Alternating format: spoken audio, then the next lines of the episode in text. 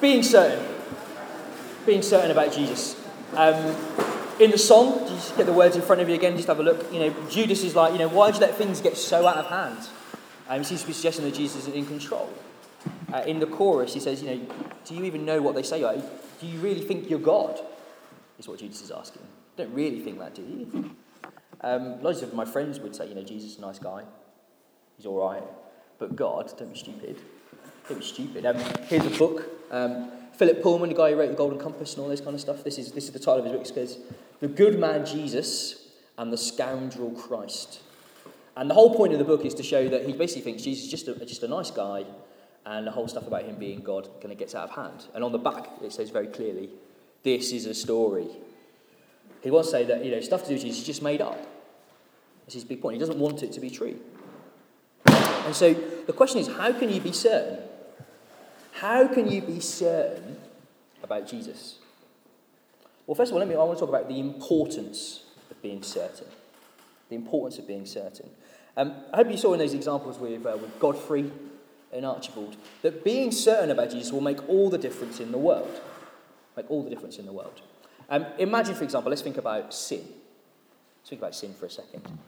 If you're not certain that Jesus is God, and therefore has the right to say what is right and wrong, well, obviously that will affect how you respond to what he says, won't it?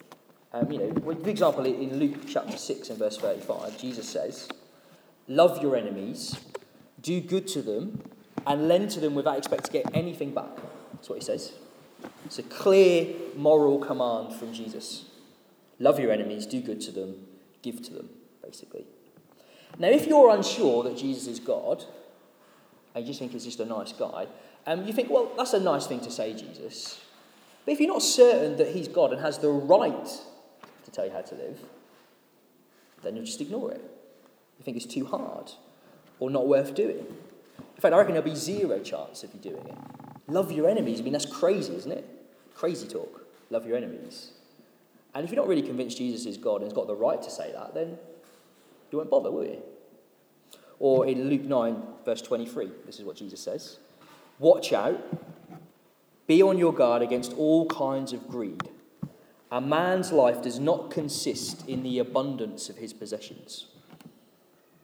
Don't be greedy. Your life isn't just about the stuff you have. That's what Jesus says. But if you're, you're not certain about it, you think, well, no. My life is about the stuff I have. Thank you very much, Jesus Christ. Um, I define myself by the clothes I wear and the iPad I've got and the people I hang out with.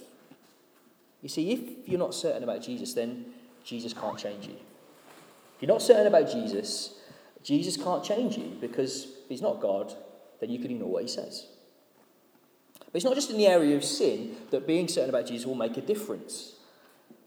Think about forgiveness. Um, Jesus talks throughout Luke's gospel, as we're going to see over this term, about being forgiven by trusting in him. That's what he says. Uh, but if you're not certain about Jesus, you might wish it was true that he could save you, but you won't actually believe it. See, if Jesus can't actually deal with your sin, because he's not a real person or he's not really done all the things the Bible claims he's done, then he can't actually offer you forgiveness. And you're just left carrying your sin around yourself, still guilty before God. Nothing you can do about it. See, if you're not certain about Jesus, he can't change you. He can't release you into the freedom of being forgiven if you're not certain about him. And what about Jesus' miracles? Uh, this is the thing that people, most people say, oh, you know, I like what Jesus says, but he obviously didn't do all those miracles. That's what lots of people say. And you see, there's loads of places we'll see in Luke's Gospel where Jesus heals people, he calms storms, he deals with demons, he, he raises people back to life. In fact, he comes back to life. He's resurrected three days after dying himself. Well, I reckon if you aren't certain Jesus really did those things, then all hope is lost for the future. Because all those miracles we'll see as we go through Luke, and when he heals people, when he calms the storm, when he comes back to life, they're all pictures of what God's going to do at the end of time. Because God's going to make a world where there's no more sickness. Well, if Jesus didn't really heal people in real history, then what hope is there that God can do that at the end of time? if Jesus wasn't really raised from the dead, then what hope is there for you and me at the end of time that will be raised from the dead? There's none. If you're not certain that Jesus did miracles, then there's no hope for the future. None at all. See, if miracles don't happen, there's no hope for a better world than this one. This is all we've got.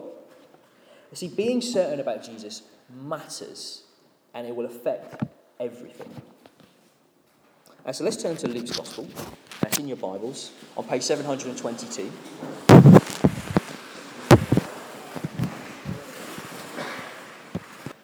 Luke chapter 1 and verse 1.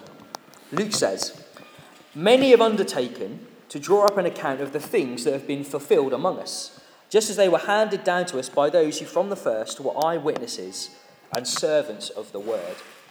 Therefore, since I myself have carefully investigated everything from the beginning, it seemed good also to me to write an orderly account for you, most excellent Theophilus, so that you may know the certainty of the things you have been taught. Now, now Luke, he's, he's a doctor. He seems he's quite a thorough guy. Um, he's reasoned. And he's writing to a guy called Theophilus. You see his name there? And he writes to this guy, Theophilus, um, about Jesus. He's really clear. And let me just go through um, some of the interesting things here. So just look at verse 1.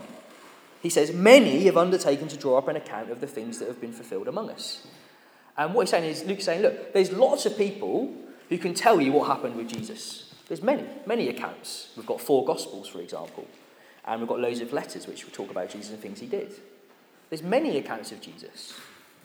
And even if you, you were to look back in history, there are non Christian historians who talk about Jesus as well. Jesus is a real historical figure. Um, it's not just Luke who's making it up. There's many people, many accounts. And so the first reason we could be certain about Jesus is because many people wrote about him. There's a weight of evidence from lots of people to be certain. Secondly, uh, what are these people who wrote about Jesus like? Are they people sort of writing from a distance? We'll look at verse 2. He says, They were handed down to us by those who from the first were eyewitnesses. Eyewitnesses. There were many eyewitnesses of Jesus and everything he did. Many. Loads. Hundreds. That's what he's saying. Now, um, I grew to love history at school, became my favourite subject, and you probably all learned this already, um, but you talk about primary evidence, don't you? Primary source of evidence, they're the best kind of evidence, and a primary source of evidence is an eyewitness, someone who was actually there and saw what happened. And Luke's saying he's gone to the eyewitnesses. He's visited everyone who saw stuff to do with Jesus, and he's putting it together in this one place, Luke. And so, what we have, this account of Jesus' life, and in fact, all the accounts of Jesus' life, they are made up by eyewitnesses who really saw what Jesus did and said, and what happened to him, and what happened to others when they met him. We can be certain. This is real history. This is primary source history. To deny it would be a faith based claim. It'd be because you think miracles are impossible, rather than because you're actually looking at the historical evidence that you might deny it. And you see, it's easy to deny something you didn't see, isn't it? Well, I didn't see it, so it couldn't have happened. Have you ever heard people say stuff like that? Um, well, that's a, can I just say, that's, that's quite an arrogant position to take on anything, isn't it? If you didn't see it, then it couldn't have happened. That's a very you centered view of the universe. You can't believe in many things happening at all, can you? If you didn't see it. Because a lot of things happen in the world that you don't see. And just because we didn't see it doesn't mean it didn't happen. These guys did see it, and that's why we can trust it. They're eyewitnesses. And let's just look at um, verse 3. Uh, look at what Luke does. Luke says, Since I myself have carefully investigated everything from the beginning, I've put together an orderly account for you, most excellent Theophilus. Um, so Luke isn't some guy who just thinks, oh, this will be nice, let's write some stuff about Jesus. He's gone to all the eyewitnesses, he's gathered all the information, he's carefully investigated it, made sure it's true. He's a doctor, remember, so he wants to be uh, rational and ruthless with it to make sure it's true. And he's put it all in one place for us in Luke's Gospel. So we can be certain. Because that's what the whole reason he's writing. Did you see that in verse 4? The whole point of why he writes, look at this, verse 4. Luke writes, so that you may know the certainty of the things you have been taught. That Theophilus has heard loads of stuff about Jesus, and Luke wants to say to him, You can be sure this really happened, because there are many accounts from eyewitnesses that have been carefully investigated. You can be certain. You can be certain that when I write about Jesus doing a miracle, it really happened. You can be certain that when I tell you about Jesus' birth and all the angels, that really happened. You can be certain that when Jesus rose from the dead, it really happened. People actually saw it. You can be sure. But that's not the only reason I'm convinced that Jesus is real and true. And think about it. Let's play a little thought game. Um, if God is God and he is perfect, well, what must his word be like? Well, if God is God and God is perfect, then his word must be perfect as well and contain no errors. Um, so, if God is perfect and he can't lie, which is what we all think about God, I presume, when you think about God, you think he can't lie, well, then his word can contain no lies either. And so, if you're convinced that the Bible is God's word, which I am, well, it must be true, because God is the God of truth. He cannot lie. It makes sense. It logically follows that if this is God's word, then it must be infallible. It must be true. And the fact there's many accounts from eyewitnesses that have been carefully investigated just prove it. Prove that this is true. We can be certain. We can be certain. And so, as we go through um, Luke's gospel, there's two big questions you need to have in your head. The first question is what does Luke want me to be certain about? And the second question is, why does he want me to be certain about it? What does Luke want me to be certain about? Why is it important that I'm certain about this? Well, we're going to have a go in our groups now, uh, have a little game and see, see if we can make that work. So we're going to look at a bit in Luke, we're going to read it, and ask the question, what does Luke want me to be certain about? And have a think about, why does he want me to be certain about it? Just to see if um, that fits. Uh, so back to your groups, and I'll put it up on the screen. Great. Well, why is it important um, we're certain. Um, we assume we can be. Well, I reckon because if you're certain, it'll bring great joy. Certainty about Jesus will bring joy. Um, so let's turn right to the end of Luke's Gospel. It's always a good thing to do when you're studying a book of the Bible. Look at the beginning and the end. And we're going to look at the very last uh, couple of verses Luke 24 and verse 50 to 53. And this is what it says. Luke 24, 50 to 53. Uh, when Jesus had led them out to the vicinity of Bethany, he lifted up his hands and blessed them. While he was blessing them, he left them and was taken up into heaven. Then they, this is the disciples, worshipped him and returned to Jerusalem with great joy. And they stayed continually at the temple, praising God.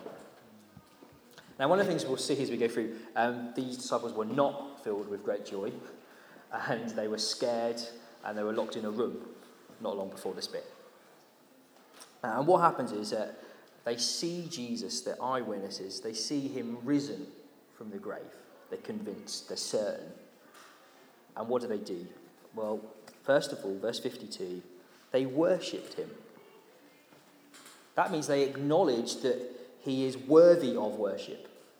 They're saying, You are God. That's what worship's about. You worship what you think is God.